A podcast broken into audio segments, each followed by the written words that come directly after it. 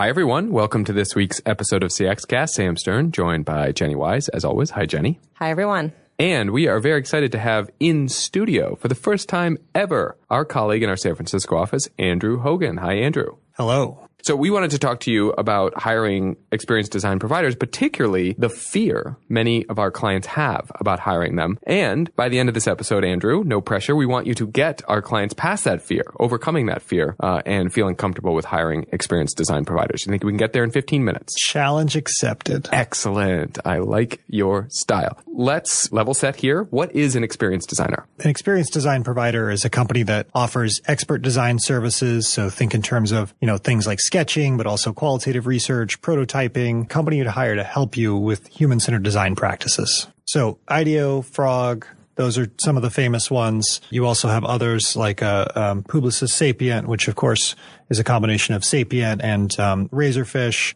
Punchcut, Fantasy, Thank you. Mm-hmm. And so we know that there's a big demand amongst clients for these types of providers. A lot of people are putting effort into experience design and often you need external help if you don't have the internal resources. So it sounds like people should just be excited to, to go forth and work with these providers. So what was the idea or the cause or the reason behind this research, specifically the fear component of it? Yeah, you, you would think people would be very excited to get some help, but mm-hmm. uh, it seems like they maybe have been traumatized by past experiences. And um, there's actually a particular conversation that I had where someone told me, you know, it just felt like they never cared about my ideas and it was all about mm. their ideas. And I actually realized, oh, there's some, there's some real underlying things we should talk about here. And that was a big impetus for doing this research that was much more emotion based than it was sort of, you know, facts and features. If you can have features in a services company, it was about how these companies made their clients feel. But is that because often they're being brought in on a project that's probably pretty critical to business success mm-hmm. by a company that doesn't have these resources? So they want this provider to especially feel like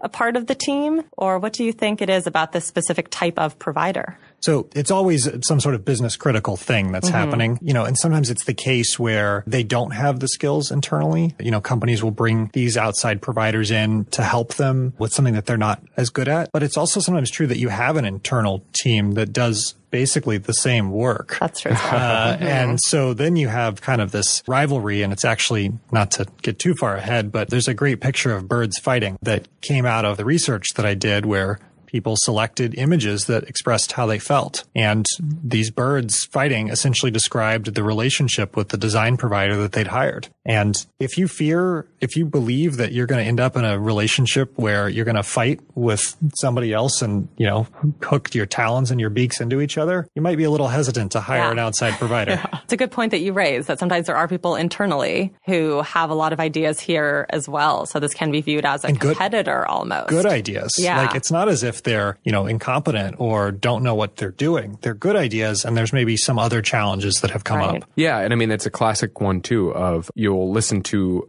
the external firm telling you largely the same thing that your internal colleague has been telling you for years, but right. because you don't trust them, because they're not the external expert, right. you're not really listening. I can understand why that would breed frustration, you know, for any internal expert, internal experience design resource when the external experience design provider comes in and says largely similar things to what similar they've been things. saying. Or tries to undo all of your work without justifying it or acknowledging all the work that you did. So you've got in here in this report some pictures, one of which you've already alluded to, a couple of which I think are even more evocative than the birds fighting. Can you tell us what these pictures are evoking and the genesis of coming up with these images. Yeah, we used a projective research technique to get companies from our customer experience leadership boards to tell us about their relationship with their design providers over time. And I know what projective research is. So no, no, you don't have to tell me, but you know, maybe just in case some of our listeners don't know, could you describe that research method? It's a research technique where participants use images to talk about their feelings, what they're thinking about, and it's sort of a way of projecting those feelings onto something else so they don't have to admit that they feel that way. So this research came out of a workshop where we got people together in a room. They went through 150 images from the site Unsplash that we sort of had selected a range from, and they selected images that reflected how they felt about their relationships. So you have things in here like empty stadium seats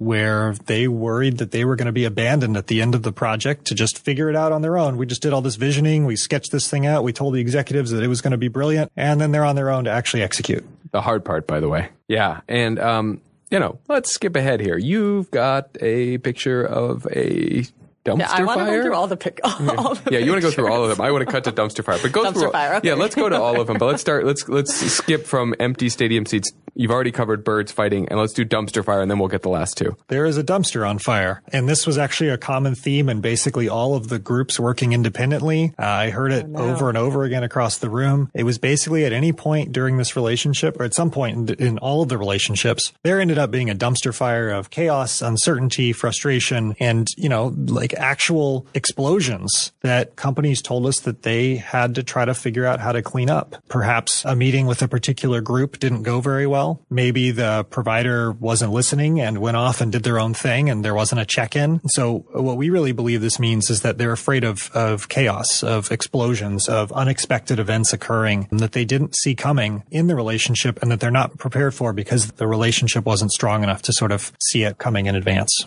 I want to call our attention to one more. Um, there's an open horse's mouth and a quote from the, the workshop. Um, if you explain the model louder, it helps.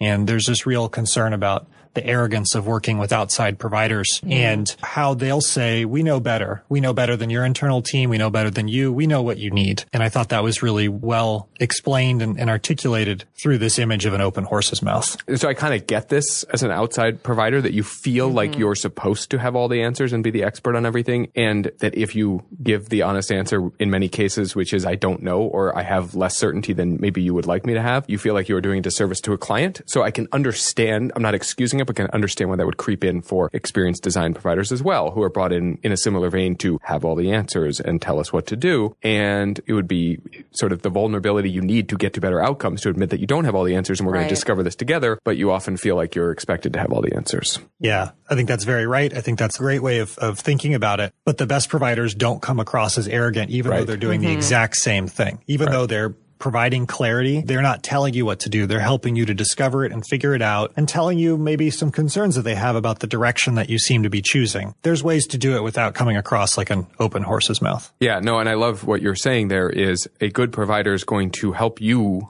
get to the right answer Right. and outcome, not tell you what that is. All right, so we've covered four. Let's cover the last one. So um, one of the the other fears is failure. You know, this project is a big deal. They brought in an outside firm. They wouldn't be doing this extra work if it wasn't going to be worth it. And there are fears the project won't succeed, that there'll be some sort of technical dependency that won't work out, or that you'll just end up kind of working through something, deciding on a direction and then doing nothing with it. Yeah. And so failure and failure to make an impact was a really common theme that we heard throughout the workshop. And, you know, it's not just this high wire act, which sort of indicates a failure of more catastrophic means. It's also just discarded objects. They chose pictures of just like broken toys and other things like that that just kind of indicated that this wouldn't ultimately end up mattering because it's all going to be given up in the end and the project will fail for other reasons. Yeah. That one I'm most interested by, I guess, because the other ones, I can understand there's this conflict of interest between internal employees and the provider. Sometimes just working with the provider logistically doesn't mm-hmm. really go well. Of course, when they leave, you wonder what's going to happen. This one actually seems to speak to something deeper to me, which is, you know, what is the impact of this experience design effort that we are doing? So it's either it's a competency that they're questioning in the provider that they're working with, or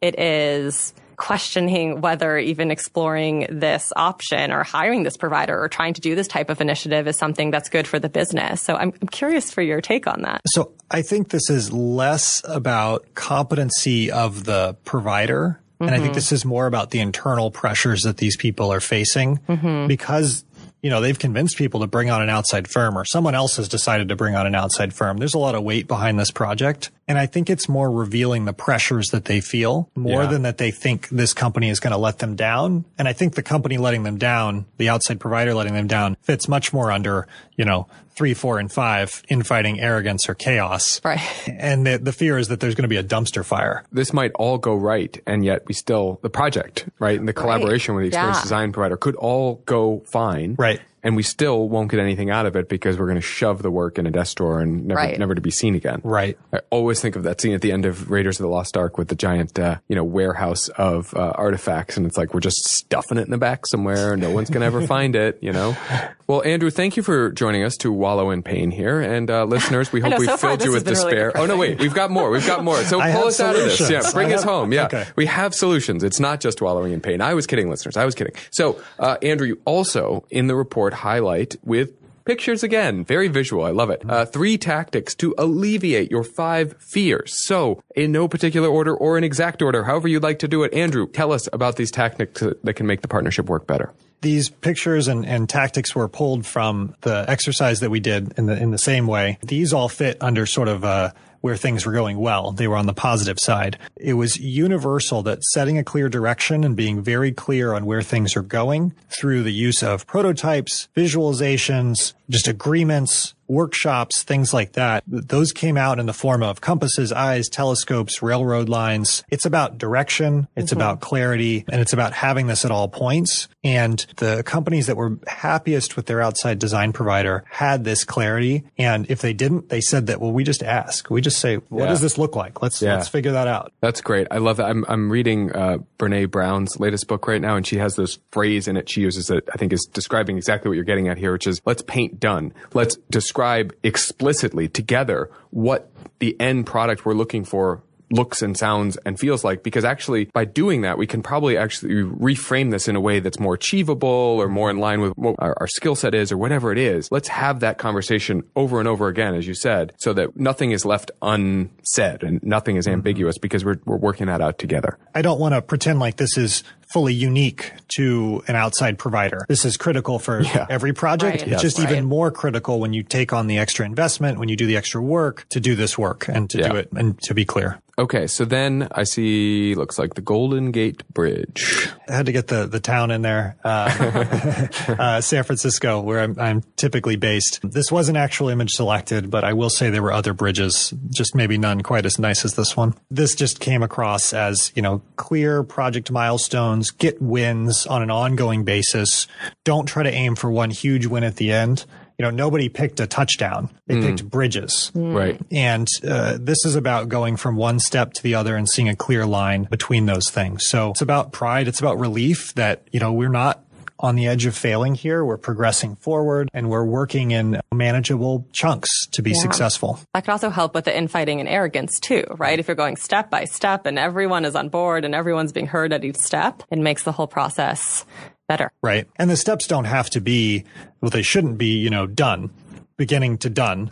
The steps are, Right. you know, we began to, we tested some concepts to, we got our first prototype and out there and we got feedback, you know, those kinds of things. And then the last one, you know, the, the previous two were not all that different than just any design project. This last one has just come up time and time again in the, the research.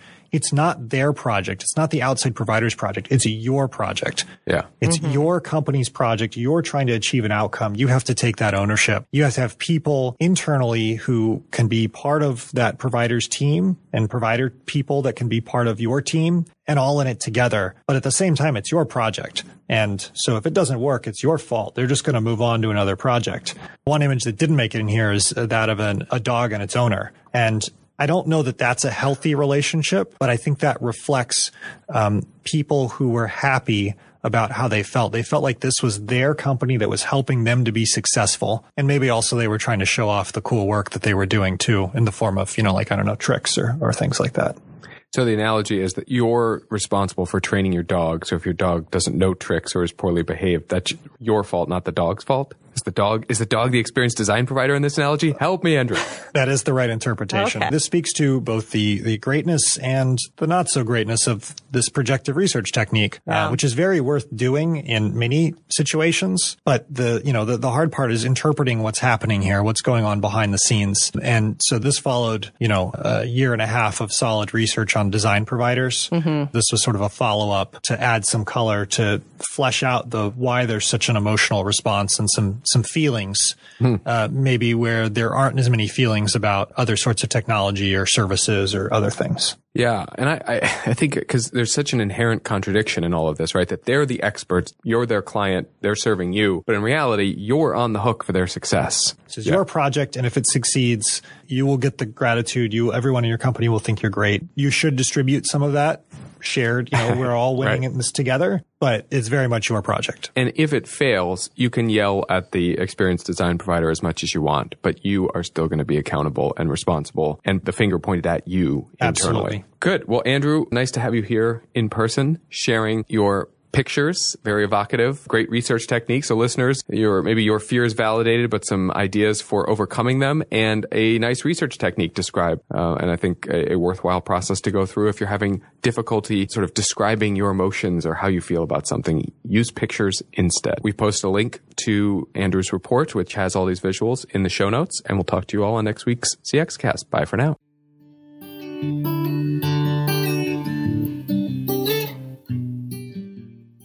Thanks to our colleagues Amanda Chen for recording and mixing the episode, and Will Wilsey for editing and publishing. And listeners, if you have questions, feedback, comments, or suggestions for new episodes, please email us at cxcast at forrester.com. And remember, your customers' perceptions are your customer experience reality.